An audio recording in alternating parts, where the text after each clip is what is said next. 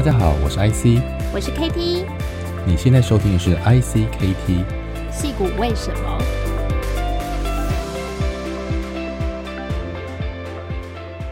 ？Hello，大家好，我是 KT，大家好，我是 IC，欢迎收听戏骨为什么。那我们今天要来跟大家聊聊，我们在之前有谈过的募资这件事情。那我们在 EP 六十七的时候有谈过募资的十大地雷。那那时候比较是从比较巨观的角度谈说，为什么要募资啊？那什么时候募资的好时间点？那怎么样做股权规划？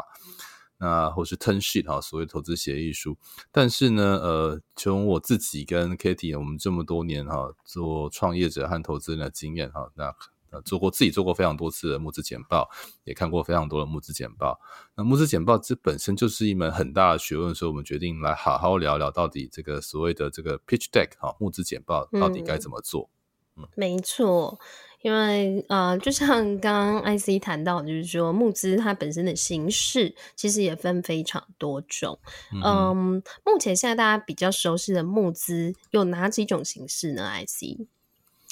其实募资是一种呃，其实应该是一种非公开行为，尤其像呃创投在募资的话，创投比较特别哈，创投是一种这个金融的行为，嗯、所以在美国有规定它不能公开募资。可是对于创业者来说，因为它不是一个投资行为，所以它可以有公开或非公开的行为。什么是公开的？譬如说，大家应该这这几年很熟悉参加这种加速器的 Demo Day 啊，那 Demo Day 你面对台下听众，你不会知道他来什么样的人啊，那。这个他们通常也都除了像 YC 啊，或者是一些很厉害的加速器，可能会呃有特定的邀请才能够进去。否则大部分 demo day 都是人来人往啊，然后都是你有知道时间点就可以参加。所以这基本上你面对不特定的人啊，然后你要讲的东西，而且你要跟很多不同的团队一起上台，所以这是一种募资的形态哈。那当然也不一定是募资啊，这个 demo day 有时候只是展示产品哈。那另外一种就是所谓半公开，就是说你面对一群呃特定人，这群特定人可是。呃，是一个邀请制的哈，所以你可能不会跟每一个人都讲到天，但是呃，因为这些呃，这算是封闭环境嘛哈，所以你可以讲稍微呃比较有一点呃特殊性的东西，或者是可能是呃大家有签保密协议啊之类，或者说呃讲好不会讲出去哦，所以它才邀请制嘛。那另外一种就是一对一的哈，就是你直接啊受邀，或是你跟呃一个投资人一组投资人约好哈，一起来开会。所以跟呃，第一个这个在实体来说就会有这种类型。那当然，经过像疫情这段期间呢，那线上的募资也变成一种必须的行为。那我不知道像 Katie 有没有看过这个线上募资，但是我自己有听过几次在呃西谷的一些呃呃天使投资平台哈，他们也有这种线上的 pitch。那我觉得线上跟线下的这个简报还是有很多不一样的地方，因为像线下你的呃人跟简报通常你是站在简报的前面哈，不管是在那个大荧幕啦，或者是在那电视机前面，你通常是人会。大家注意到的重点啊，那简报当然是图表，大家会去关注。可是你跟简报的这个重点大概是一比一哈，大家可能看你的表情、自信程度啊，或是发问的问答这个及时的反应程度。可是线上的话，第一个因为时间通常有限制哈，线上的简报可能都是一组一组的。然后第二个是说，呃，那个。呃，可能大家眼睛都看在投影片为主哈，所以你要可能要非常善用视觉，而且可能那个因为小、嗯、每个的荧幕大小不一样嘛，你不能预期大家都是大荧幕，所以变成说你在字型啦哈，在视觉的优化上，可能比你在那种大场合的那个呃优化程度要更更更更在意，而且甚至利用一些嗯。呃动画啦，影片啦，多媒体这样。对对对，就是更像在做一个多媒体。啊、嗯，那现场的简报比较像是演讲加图片。啊，所以这是一个不太一样的形态，这是我自己的一个心得啦。嗯，因为实体的时候啊，我们很多。呃，时候你就是你可能会有一些穿戴穿戴式的装置，或者是一些产品，你可以实际 demo 给你的投资人看嘛。但是在线上简报的时候，它就没有办法有这个功能，你也不可能说透过荧幕你穿给大家看，或者拿产品在那个荧幕前展示，其实那个效果。摸不到，摸不到，对啊，嗯、对，所以比较可能的话，就是你可能要先用一些呃多媒体的方式，把你的产品预录起来，包括比如说使用的方式啊，或者是用动画。啊，哦，就是让它可以很完美的呈现在线上的简报里面，可以增加投资人对它的信任度啊，还有就是印象分数。对，那事实上募资简报这件事情，就像是一个嗯，我们怎么讲？呃，像期末报告一样，它的重点当然固然是让投资人知道你在做什么。可是相对程度，它更重要的是你是谁啊？你在做什么？就是不要忘记你是谁。我常常有时候听完一个募资简报，对于公司叫什么，这个创业者叫什么啊，你不一定要告诉我真实的姓名，可是至少我要能够称呼你吧啊，所以。这个不是说你非得把自己一直拿出来提，可是至少在头跟尾，你应该让人家记得哦，你是什么公司，你叫什么名字，嗯、这个我觉得是很基本。可是甚至有时候有些创业者连这个都都会忘掉。还有，就急急忙忙开始讲技术跟产品，对对。还有你是担任什么职务？因为有时候啊，募资不一定是 founder、嗯、或者是呃，就是或者是 CEO，有时候可能是 CFO 或者是 CEO 去帮忙做募资，所以可能就是一开始、嗯。不过这是一个非常有趣的问题哈，就是说，嗯。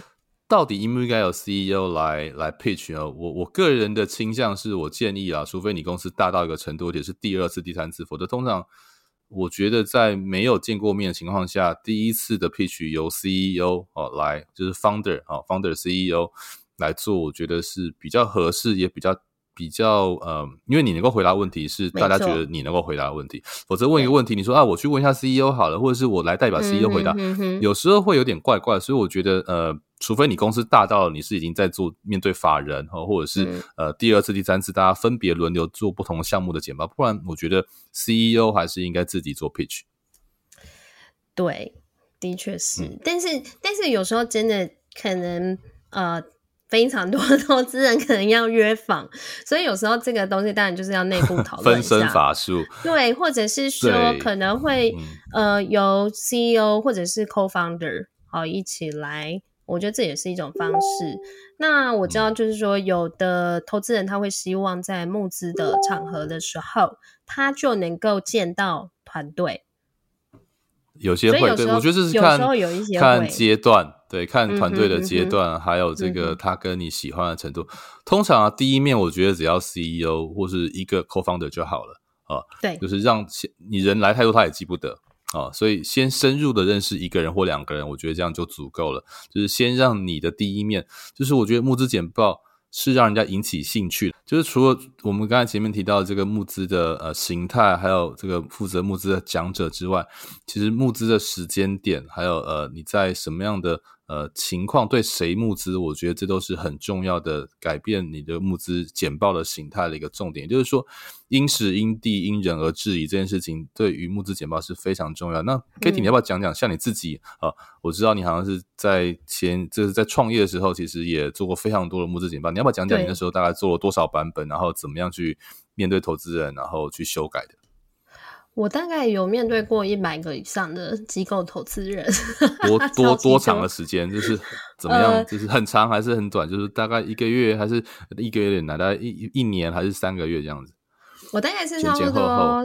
前前后后三年加起来的时间，嗯、大概有超过一百个人。然后我觉得，其实我那时候募资对象主要是台湾的创投，还有中国的创投。那我觉得台湾跟中国的创投的风格差很多。台湾的创投通常会比较愿意给你多一点的时间，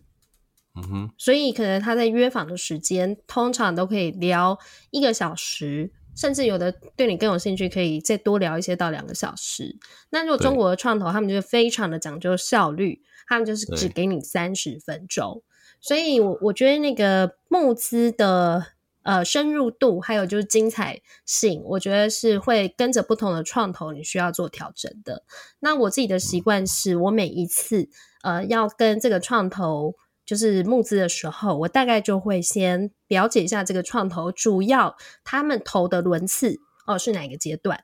因为不同的阶段的创投，他重视的公司的的这个性质是不太一样的。然后还有就是我会呃去调整这个创投他可能投资的领域。哦，它的重点是在哪边？因为有的创投可能是专门投 SaaS，有的创创投是比如说它是投 Web Three，然后有的创投它是投这个 Digital Health Healthcare。那我觉得这个每一个创投它的 portfolio，呃，你有时候其实有的创投他跟你聊的时候，他并不一定他了解你，你知道吗？所以如果说你自己没有先去做功课，去了解这个创投它主要投的领域和核心。那常常会变成说，双方其实是在浪费时间的哦，所以通常我会先去了解这件事情，然后再来会依照每一个创投的属性去稍微去调整一下我的募资版本。那我的那个简报，我每一个创投大概就是全部都会调整一次，所以就可能就比如说一百个，那就有一百种。版本。嗯，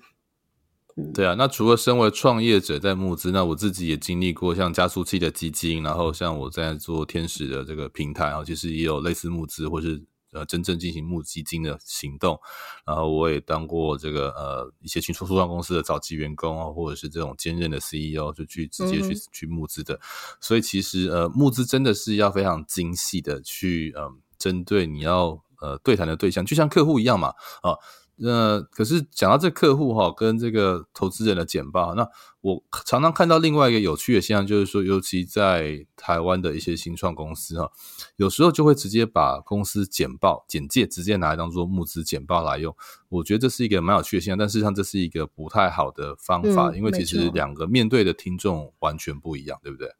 对，完全是不一样。因为比如说，你企业客户他看中的是你公司的产品，还有你可以带给这个公司的价值吗？嗯 对啊，对对，然后还有，所以你的你的重点可能就是在讲讲清楚技术，讲清楚产品方案，讲清楚服务内容，对价格。可是对一个 VC 来说，他不是你的客户啊，他当然知道你的客户很重要，可是他要听的是你的 growth 啊，你的成长潜力，你的团队的这个背景。那这通常不会在对客户说第一时间接了，那或者客户已经在市场中，他觉得你讲市场很奇怪啊，那我跟你在同个市场，你需要跟我讲市场吗？啊、嗯，所以这个就是这两种简报其实。它当然有些类呃雷同的部分，譬如说你当然都会讲到公司的里程碑啊，公司的创办背景啊，或是为什么要做这件事情。但是因为你面对的对象不同啊，那你自然要去做调整。嗯、那我觉得这也是这是最基本的。我觉得光是这一点就还蛮多创业者呃就觉得啊，我就用同一份这样就好啦，不用一直改来改去的。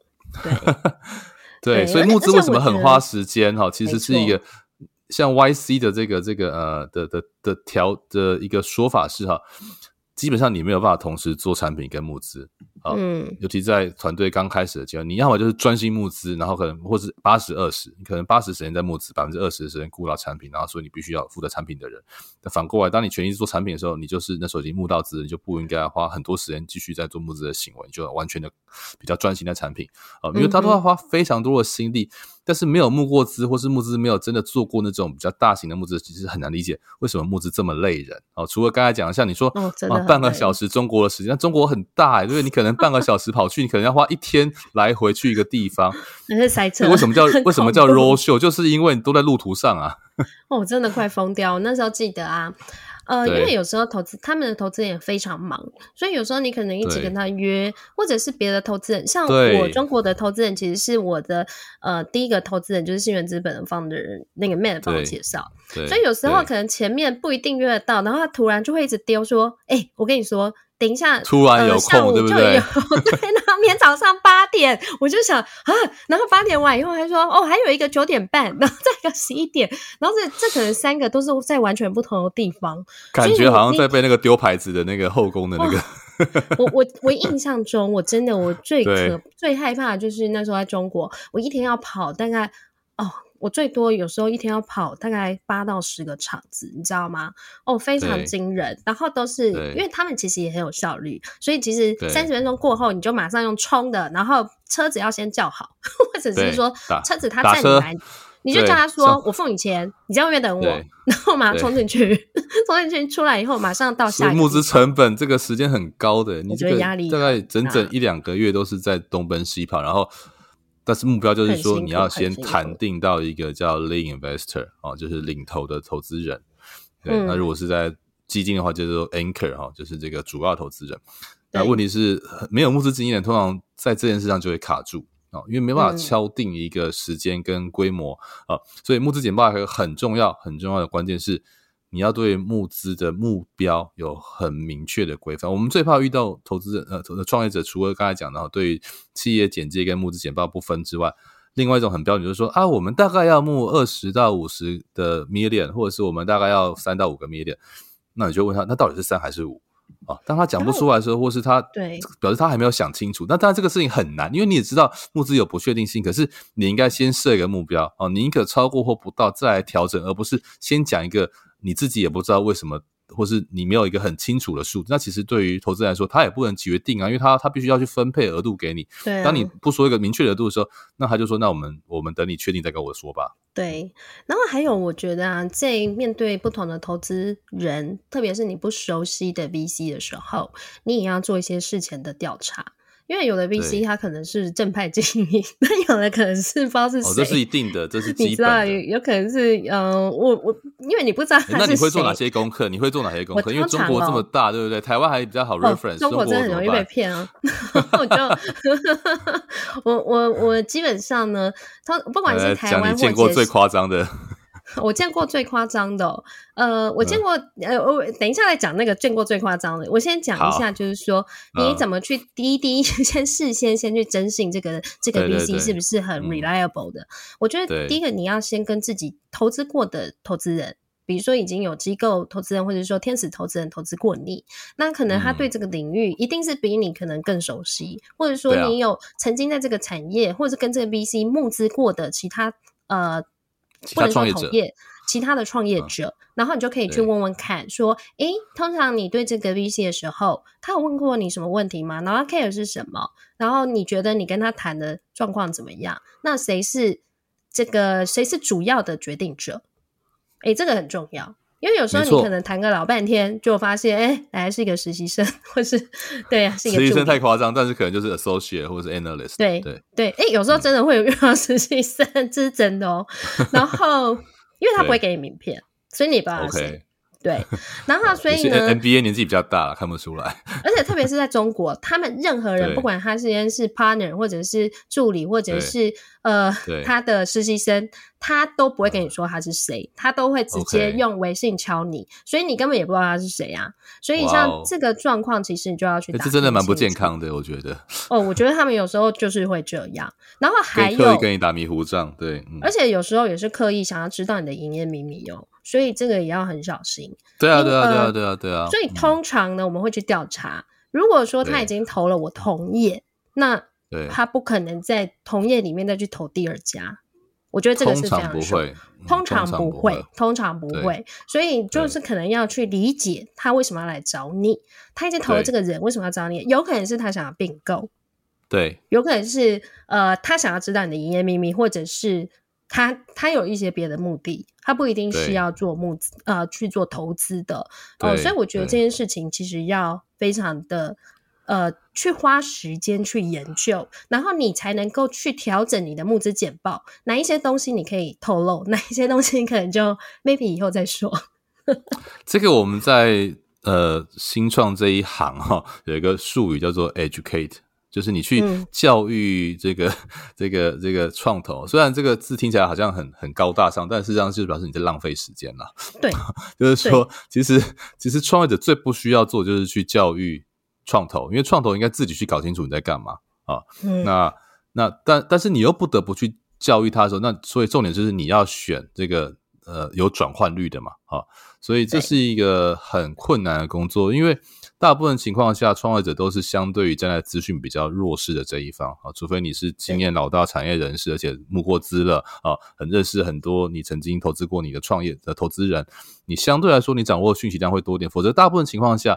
创投这一行没有别的，就是资讯量多嘛。否则，他靠什么去投资别人？嗯嗯、那所以你通常站在资讯比较不利的这一方，所以你要怎么去呃反过来？所以。通常你要去多认识一些呃，除了技术跟产品之外的，比如说会计师啊、律师啊，如果你有这一类的顾问啊，那他们通常会跟比较多的 VC 有交手过，这也是一个很好的资讯来源。嗯哼哼，对我我觉得这个是真的很重要，你要去了解你的 VC。哦，我刚刚讲到说最夸张的一次，对对对对对，你知道有一次我就是在上海遇到一个投资人，然后好不容易约到他，但是可能他真的对我的领域呢。不感兴趣，所以我不感兴趣。我前面自我介绍完，嗯，然后大概在讲到第二页、第三页的时候，他就睡着了，就在打呼超大声。他真的打呼超大声，然后我就心里想说，他们其实一群，他是总经理，然后、哦、而且那是非常大的一个投资公司，然后他、okay. 然后他是总经理，然后他还有投资经理和。助理都在旁边，人家可能刚好时差嘛。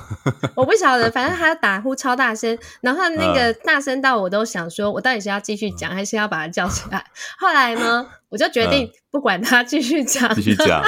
因为其他人也很尴尬，头仰着，然后在那边打瞌，就是睡着了这样子。没有，他就是直接就是打呼给你。OK，他是趴着还是怎样？头靠在椅子上，就直接。闭目养神，然后就打呼了。哦，闭目养神，对啊，就这样，就是头仰着嘛，对对对对对对对对，嗯，我只能假装在休息，结果直接直接睡着了。对，他直接睡着，所以我觉得其实投资人真的会有遇到千千百百种，我还遇到有投资人，呃，可能在讲一讲的时候，嗯、其实大部分的投资人都非常的客气，不管是呃多大的机构，其实他们的。他们都是非常专业而且客气的，很极少数会遇到那种非常没有耐心的投资人。比如说，他可能讲一讲以后，他对于你讲的一些论点，他不是那么认同。我就遇过有一个，他突然就很生气，然后我也不知道他为什么很生气，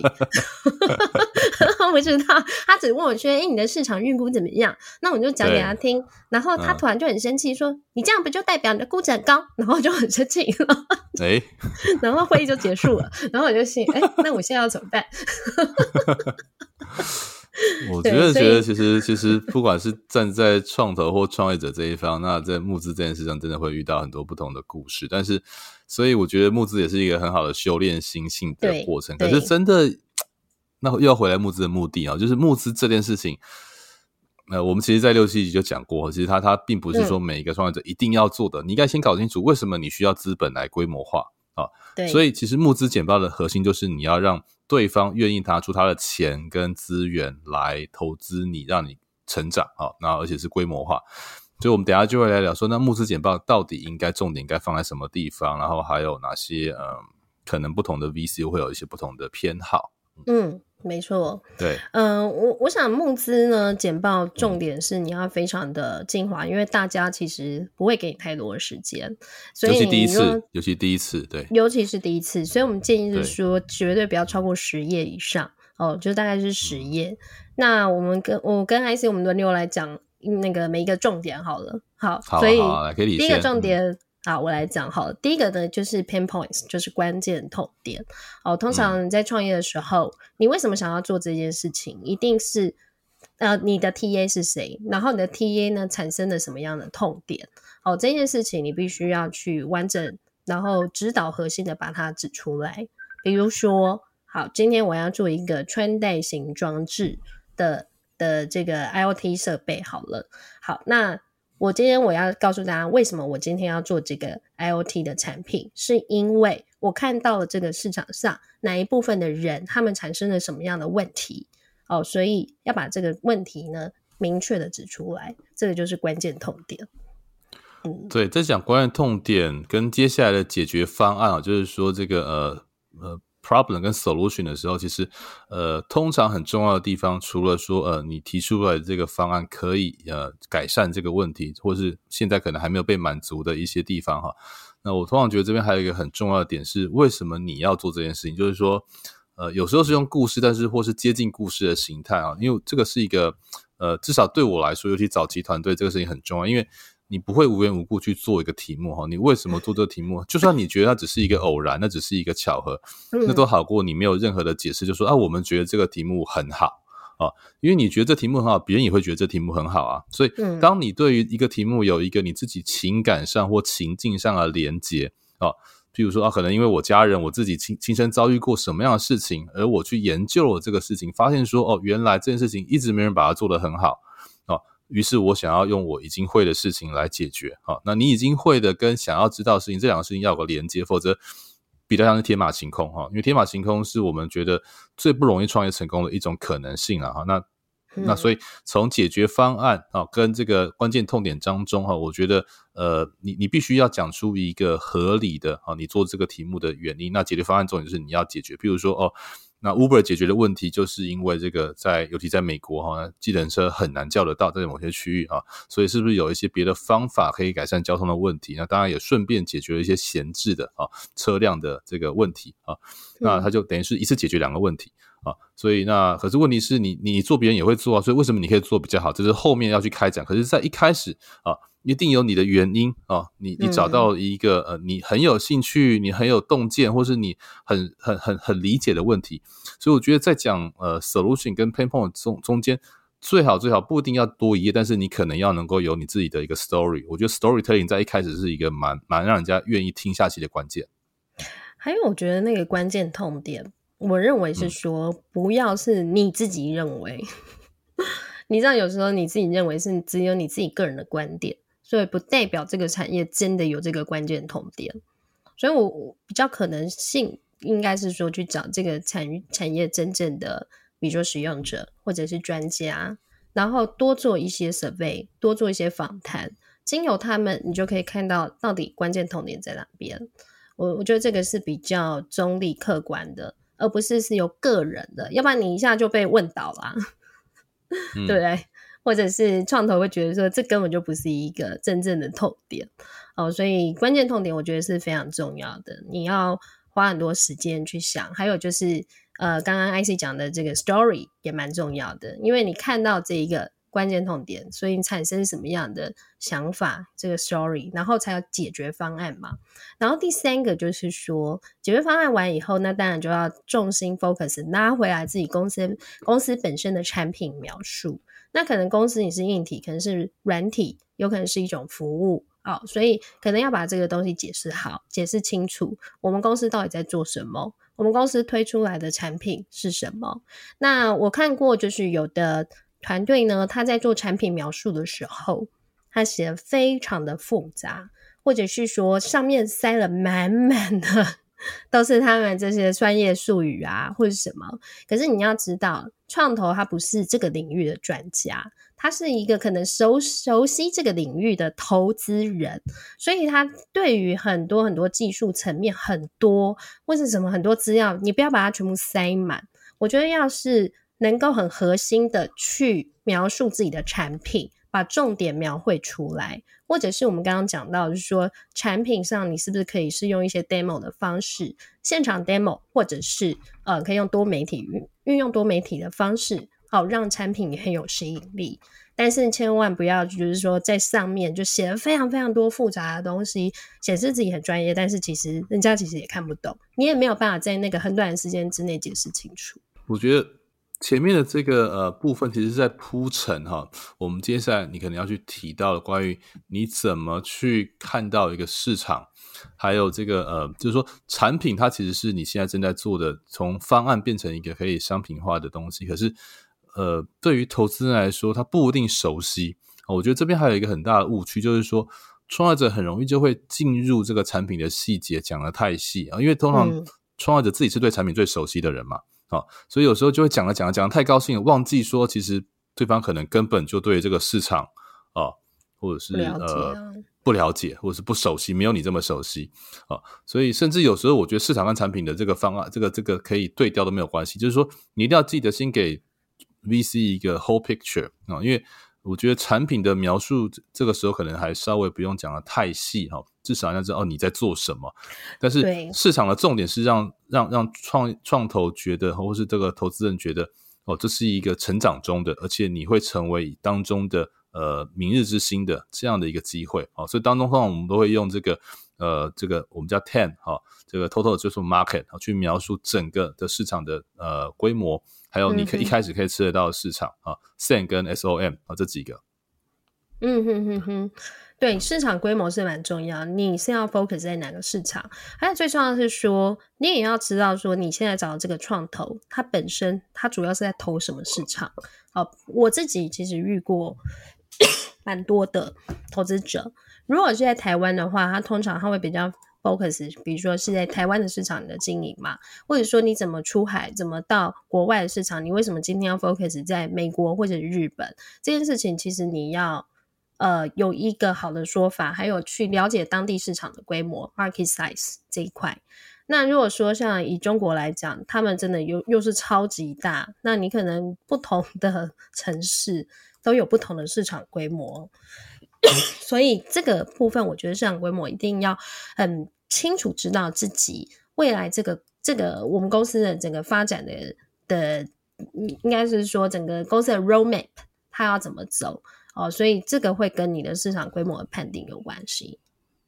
对，所以除了呃市场规模，其实还包括了本地、国际市场之外，那重点是呃你你看到的市场怎么定义的问题。啊，嗯，因为同有时候一个服务它可能还有衍生的市场，或是它还有呃刺激，或者是呃前后面的市场，譬如说供应链端的啊，或者是下游的市场，所以整个市场的范畴你可以涵盖的部分是哪一个？就是光是市场这两个字或者市场这件事情就可以谈很多，但是在第一次简报中你不用谈这么细，但是你要让投资人理解到说你所指的市场，你当中做的到到底是哪一块？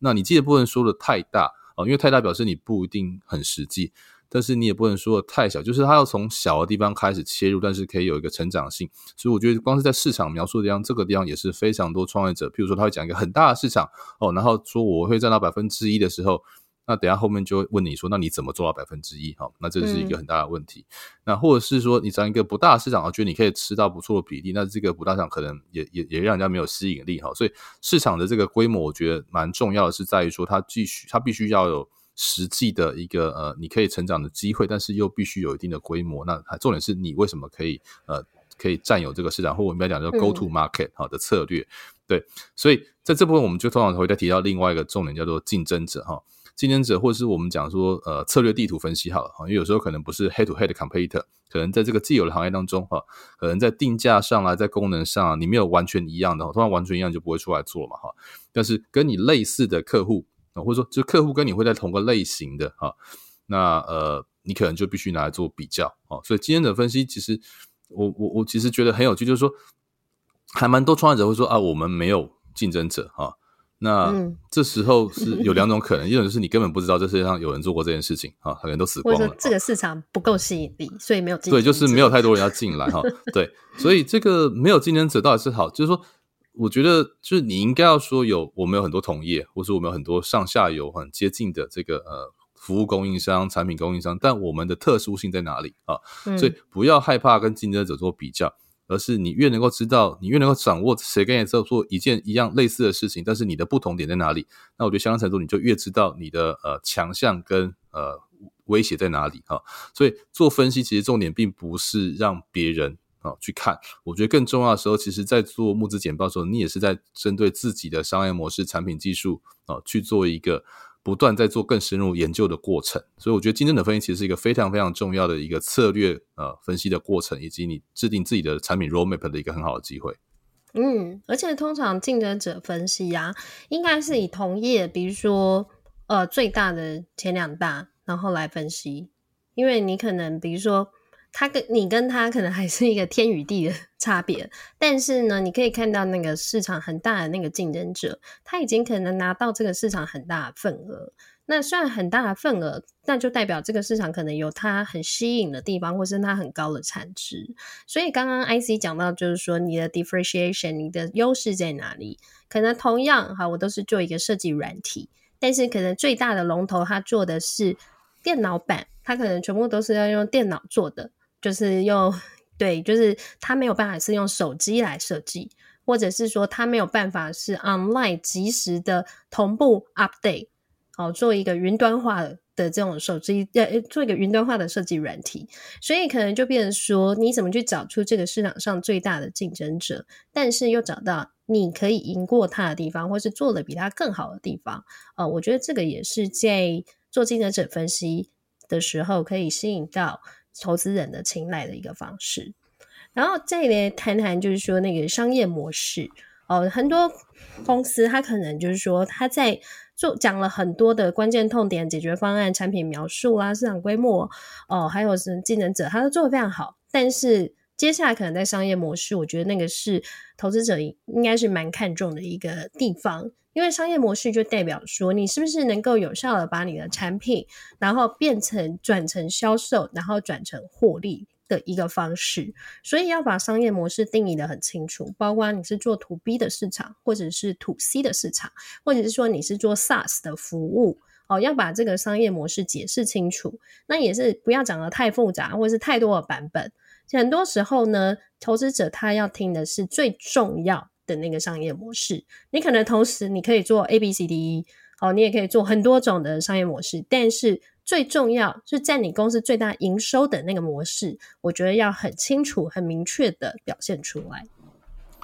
我觉得，因为台湾很多这个创业者，有些是从企业出来啊，或者是做这种、嗯、呃，就是呃软体、硬体价值或是这种服务出来的，所以会很习惯说啊，我可以做的事情有很多很多，或是我们做的产品很类型很多很多。那那第一个是创投很容易就迷失迷失在你这个哦这么多的产品线上，那到底你的重点是哪一个啊？因为你又不会标百分比上面，除非你很清楚标你的百分比啊，重点是什么，否则通常我们听到有四个、五个、十个以上的服务或产品线的时候，我们通常都。不知道该 怎么跟他对谈下去，对对对，因为因为，然后而且他一讲可能就讲一个小时啊，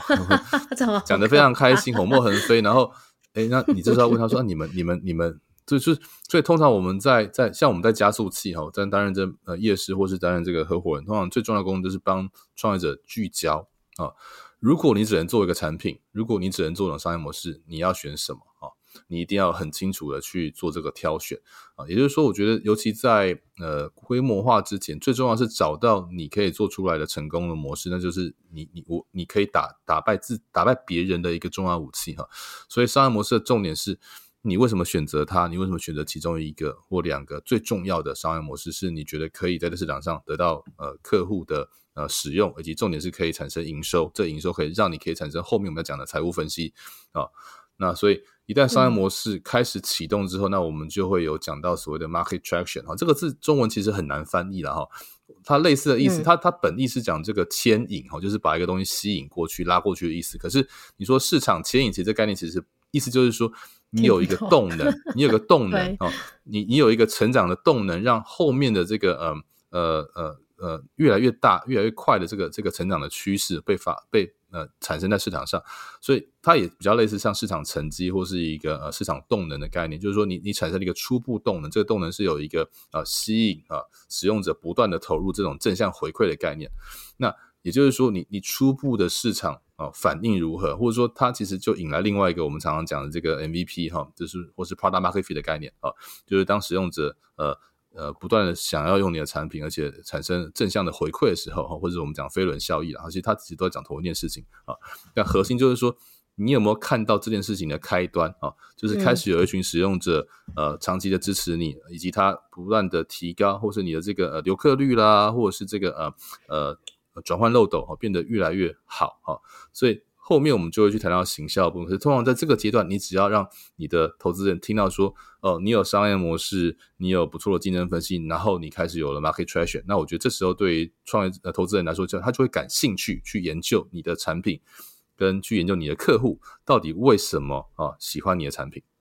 嗯，然后有时候其实我觉得不同产业它的这个 market traction 可能看的东西也不太一样。因为有的产业，它可能 market traction，就像刚刚 IC 讲的，它可能看的是说，哦，我可能是顾客终身价值，或者是我的来客数、我的转换率。那有的产业，它比如说像医药业，它可能看的是它的这个专利有多少，还有就是说它目前现在已经进行到哪一个阶段，所以可能要去做一些自己本身公司的市场预估，那也有可能是产品预估。然后，或者是说，你对这个市场啊，比如说像我是做数位内容，我的预估可能是在于说，我的每一个核心客户，我有。顾客终身价值是多少？然后我的转换率，还有就是我的内容的扩展率。好，比如说我现在可以一个月拍三十支影片，那我未来我可不可以快速的增加？或者是我旗下的 KOL，我从可能五个，我可以快速增加到五十个、一百个。好，这个就是市场成绩，应该是说公司的竞争力的成长预估。哦，所以这个部分其实要去。看一看，就是公司你的优势，还有就是说你怎么去反映到你的商业模式，还有呃回应在前面，比如说产品还有市场规模，有哪一些数字是创投他问你他看中的地方，好，要把这个东西把它预估出来。好，那再来财务预估让 IC 讲。好。那当你有了市场的这个初步成绩，通常就会开始画画你的这个营收成长图嘛，就是根据你的时间轴，还有这个营收的规模哈，然后或是不同的产品线、不同的市场啊，去画出一个财务预估。那财务预估，呃，几几乎乎可以说是这个整个投影片最重要的一一个一个一个关键哈，因为前面的铺陈都是为了最后让人家相信你所讲的这个呃成长啊动能会存在啊。就像就像这个我们观察这个呃这个 NBA 球星去被球探发现的时候，一定会看他非常非常多的数值，对不对？哦，他的身高、体重、跳跃能力啦，或者是这个呃运球啦、过人啊，或者是他这些呃防守跟进攻的能力。可是最后一定是看他对于球队来说他的价值是什么。所以一样道理，今天你的投资人他不是只有投资你一家公司啊，他过去跟未来哈，都不会只有投一家公司。所以他在看你的时候，他在想的是跟跟我其他的投资啊。哦我同时间正在看的公司，甚至不是同个产业哦，所有产业它都会拿来比较哦。哦的投资报酬率来看的话，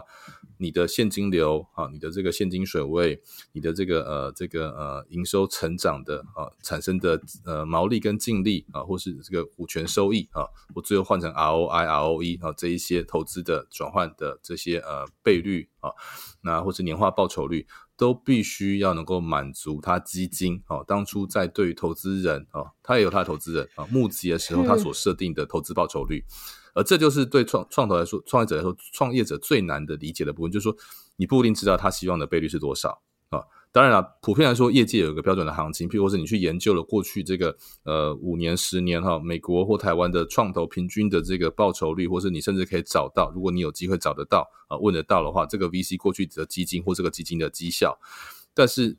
你不能用平均绩效来看嘛，因为绩效总是平均出来的嘛，哈，所以它一定会比平均还要更高啊，可能是平均值的三倍，这是它期望值，因为会失败嘛，哈，所以你怎么去？但是不能。去，这这不是先画靶啊，然后再射箭啊，并不是说哦，你知道他要多少的倍率，说你给他一个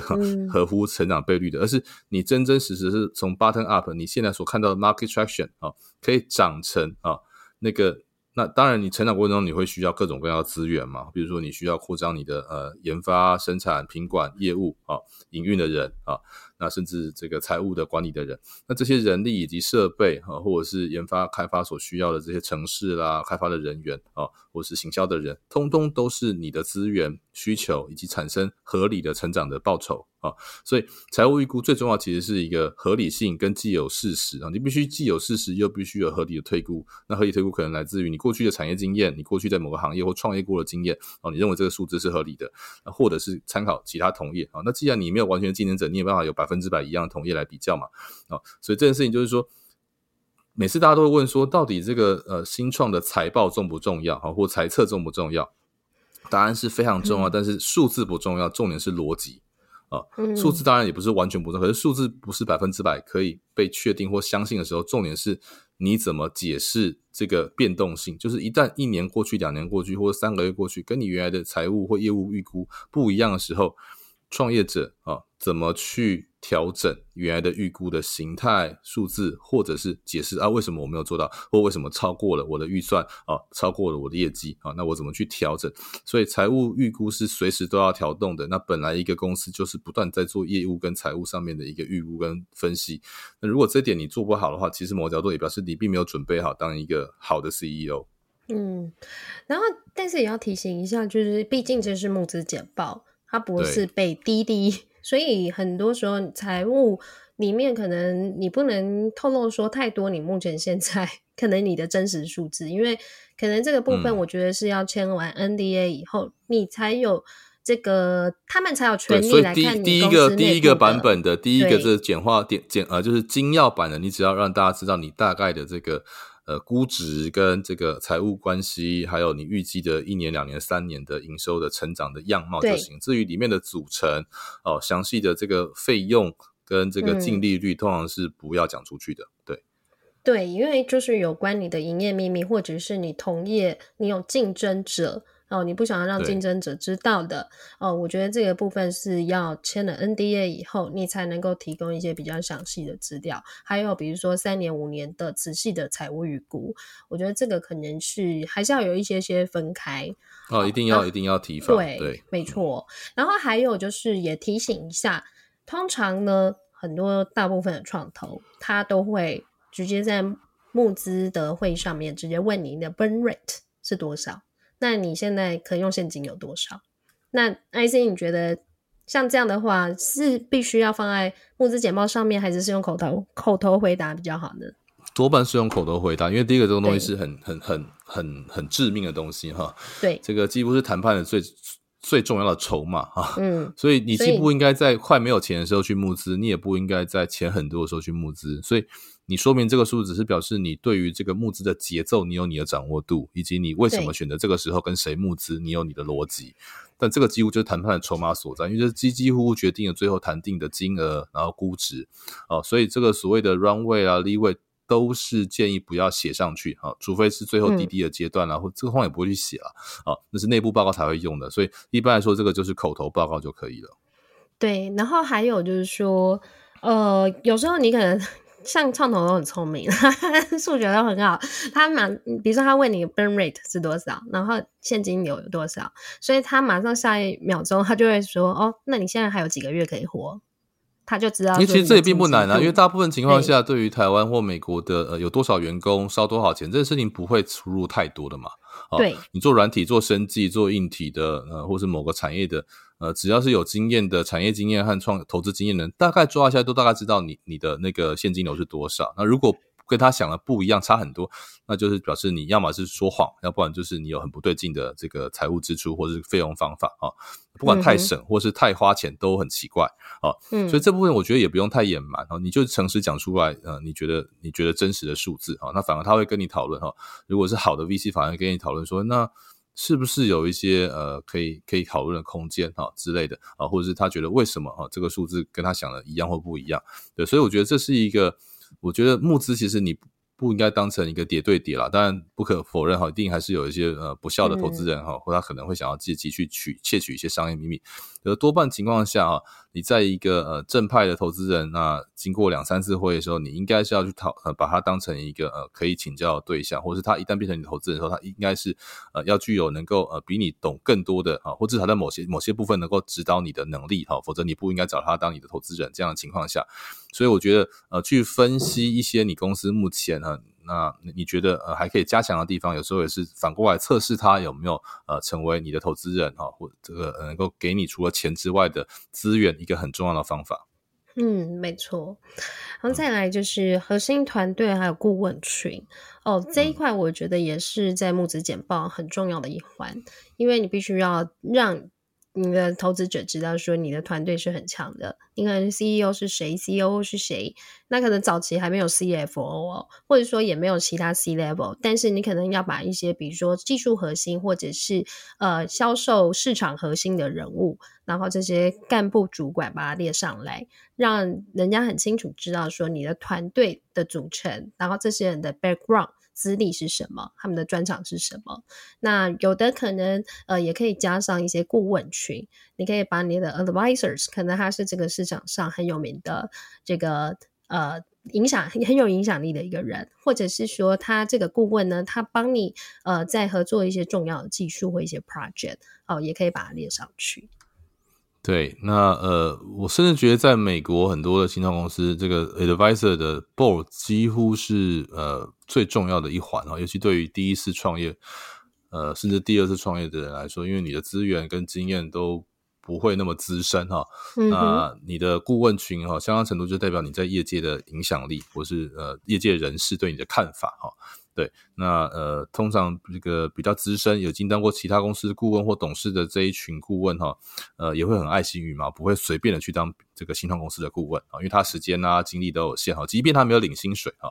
那他没有领薪水就更更更更更更更是不会浪费时间。那如果他要领的话，他也是这种可能是拿选择权啊，或者是公司的一些呃一些 common share 哈，所以其实呃顾问群相当程度也会反映了你的公司的。对于一些潜在投资人或是这个客户的吸引力，那团队的话，我觉得，嗯、呃，像刚才这个 Katie 所讲的哦，你的经验、你的经历，甚至你一些 trick record 都应该试着 highlight 出来哈，不用呃巨细靡遗的每一点都讲，但是每一个呃每一个核心角色应该要两到三个点可以被 highlight 出来哈，这是很必要的。那我看过有些投影片就直接放照片啊，或是照片加人名啊，什么都没有放在下面，那。那这是这是这是这是怎样？这是这 是对对对对对，是在相亲吗？还是说就是欺负我们不懂这个业界？那 既然你觉得我不懂，那我也不用去懂你啊。我觉得这这是他根本没有搞懂这个状况是什么哈。对，那可是就是说，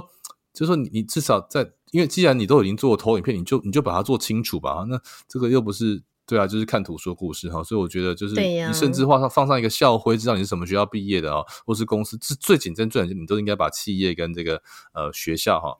那你说如果我企业跟学校都没什么好讲，那你就至少把你做过的事情拿出来哈，highlight 一下嘛，某一些数字可以拿来哈量化你的一些成就哈。嗯、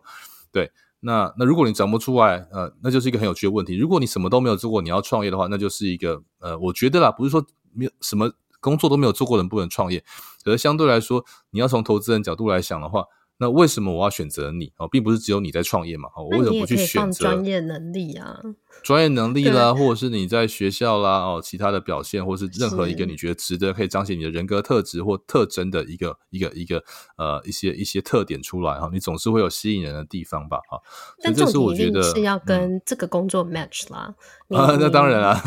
比如说 CEO 你写说哦，他乐赛考试，然后从事很多，或者是呃这个 Tango 冠军啊。对呀，嗯嗯，对，所以这个就是说，你要知道怎么去卖你自己的这个人啦。那我想，呃，所以从你的技术产品到你的市场，还有你的竞争力和商业模式啊，最后到这个呃财务之后，我想还有一个很重要，就是我们任何一个简报都要有 call to action 啊，就是你最后要让听众有行动。那这个心动不如马上行动，什么行动？一定是要帮你投资嘛，啊，投资你，所以你一定要让这个听众啊。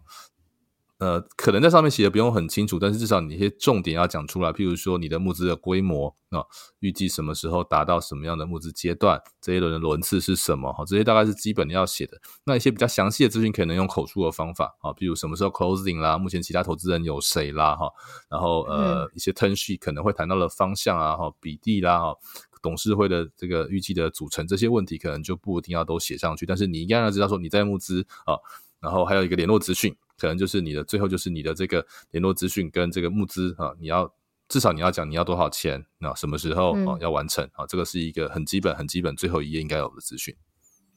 还有就是有时候呃，你可能不是第一次募资了，你可能已经是到呃第二次轮次或第三次，你也可以列上你之前的投资人哦，比如说你的天使投资人是谁，或者是说你有哪一些机构投资你。那我觉得这个只要是公开资讯，能够查得到，我觉得最好都可以放上去。这个也是对于呃大家对你在募资上面呃的一些信心问题。对啊，所以我觉得募资简报它其实就是募资这个整个活动当中很重要的一个嗯，有点像是说帖。这个说帖它既是一个沟通的方式，更是人家信任感的来源，因为你你会有一个纸本啊。不管它是电子档或是纸本啊，它会有一个呃图形、文字、影像传达的讯息。这个讯息表示说你说了什么东西，曾经发生的啊，它就是真的；还没有发生，它是未来你会做到的。所以这个对于创业者、对于创投跟投资来说，他就是会去观察哦。我第一次遇到你的时候，你所讲的事情，诶，结果后来怎么了？那第二次啊，你有讲的事情有没有怎么了啊？所以呃，因为因为除非他认识你很久了哦，知道你是一个什么样的人，否则大部分情况下都让。呃，投资人都会稍微观察一下哈，你跟他认识的三个月、六个月，哦，发生了什么事情？那你说了的，呃，你所预料到的，哈，不管业务预测的业务，或是客户有没有发生，你所预料到市场的变动有没有真的如如你所预料的哈？所以我觉得相当程度，呃，就是你不能怪创投要做这件事情，因为他并不认识你嘛，他认识你也是透过一次一次的会议，或是他可能看过你的什么样的简报，嗯、然后去参考你所讲的事情有没有发生。所以我觉得募资简报它就像是一个你交出来的一个呃。对自己和公司的业绩的说明以及预测，那说明是说呃说明已经存在的事实，但是预测是预测即将你的脑袋啊，所以等于说你在晒脑袋的过程当中，利用这个简报在晒你的脑袋，那这个脑袋就是他最后相信你的东西，你的人格跟你的脑袋就是就是投资人唯一可以相信的东西，嗯哼，所以你的你的募资简报就是在彰显你的你的这两件事情而已。对，然后还有最重要就是说，呃。当天的这个募资简就是募资简报已经分享完以后，最重要就是说你要怎么去跟你的投资人，呃，潜在投资人 follow up。哦，所以通常呢会做几件事。第一个，我可能当天一走出去以后，我就会马上写信致谢。那通常都会已经先写好一个版本的嘛，对不对？那你只要换上了名字，所以你可以动动作非常快哦。第一个你就先写信谢谢谁谁谁这样子，然后第二个就是要附上募资简报。然后第三个就是说，呃，如果呢有公司已经相关的重要时机，你可以 highlight 起来。比如说，哦，有某某媒体曾经专访过你，啊、呃，或者是你们过去有很成功的重大合作案，或者是产品发表，你都可以把这些新闻或者是公司的重大好的东西呢，就 highlight 起来，然后一次寄出去给他。哦，那但是就是希望说这个信是很简短、有礼貌、简短，然后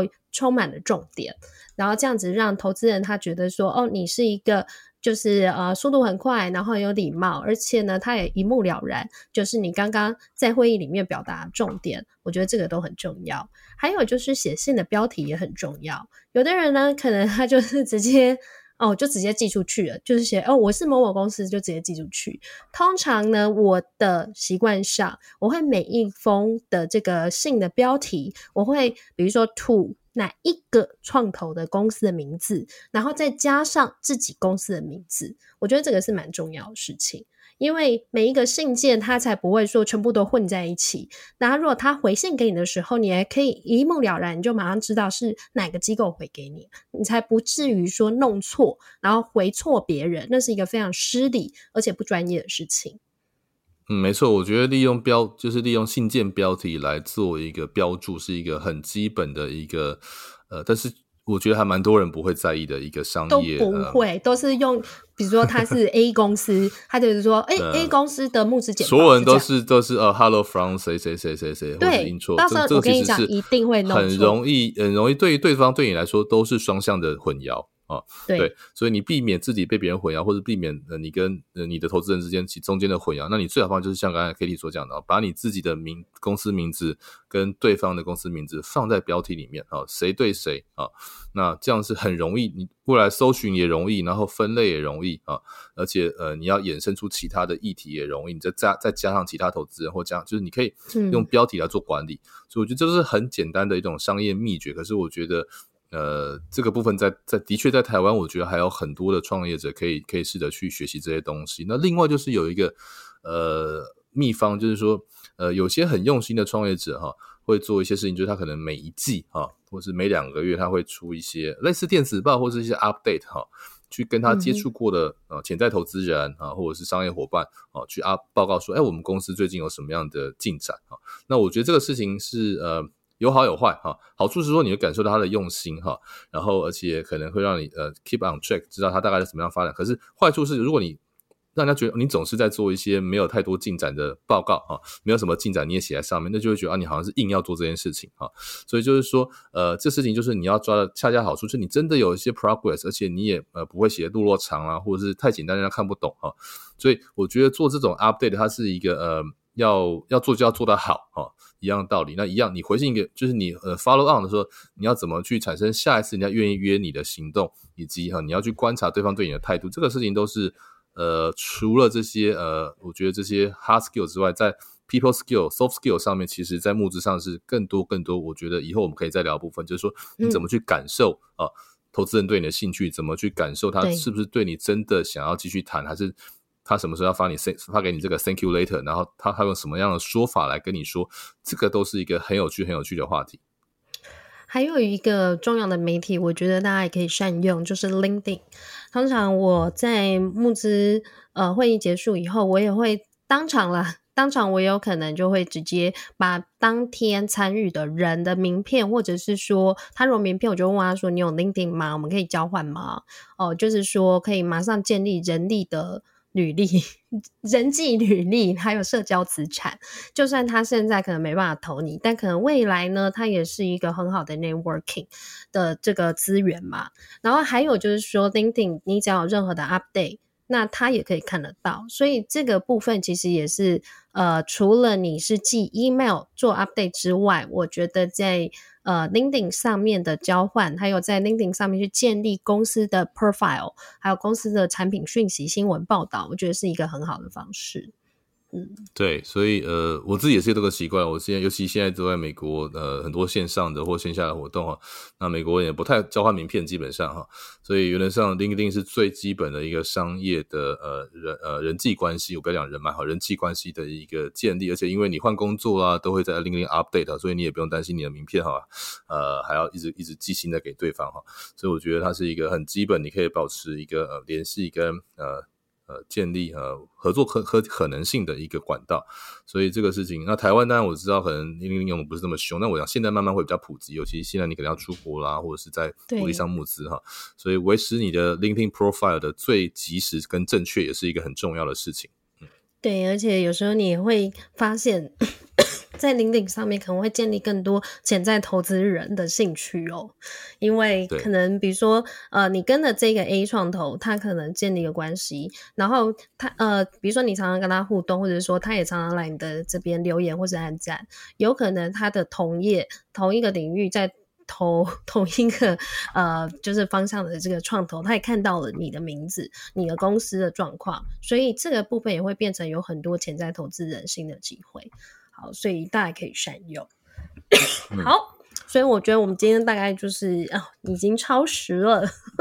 喉咙好像不太行，所以那个我们今天先聊到这边。那可能，嗯、呃，我觉得募资上面还是有很多很多的问题，我们可能之后可以在其他的部分，我们可能。可以再帮大家做一些补充。嗯，我觉得另外就是像我刚才提到，像投资人的反应啊，怎么后续跟投资人接触，甚至我们做所谓的投资人关系管理，这都是一门很大的学问。啊，善用董事会，这个都是很多。我觉得一旦你募到资之后，可能问题才真的开始哈。对，所以我们今天就是跟大家分享了关于募资简报这件事情。除了在募资的情境啊、募资的条件啊，或是募资的这个呃时间点啊阶段之外，那募资简报的版本啊、募资简报的内容，以及呃你在募资简报之后你要做的事情，这是我们今天跟大家分享，也希望大家会喜欢我们这集的内容。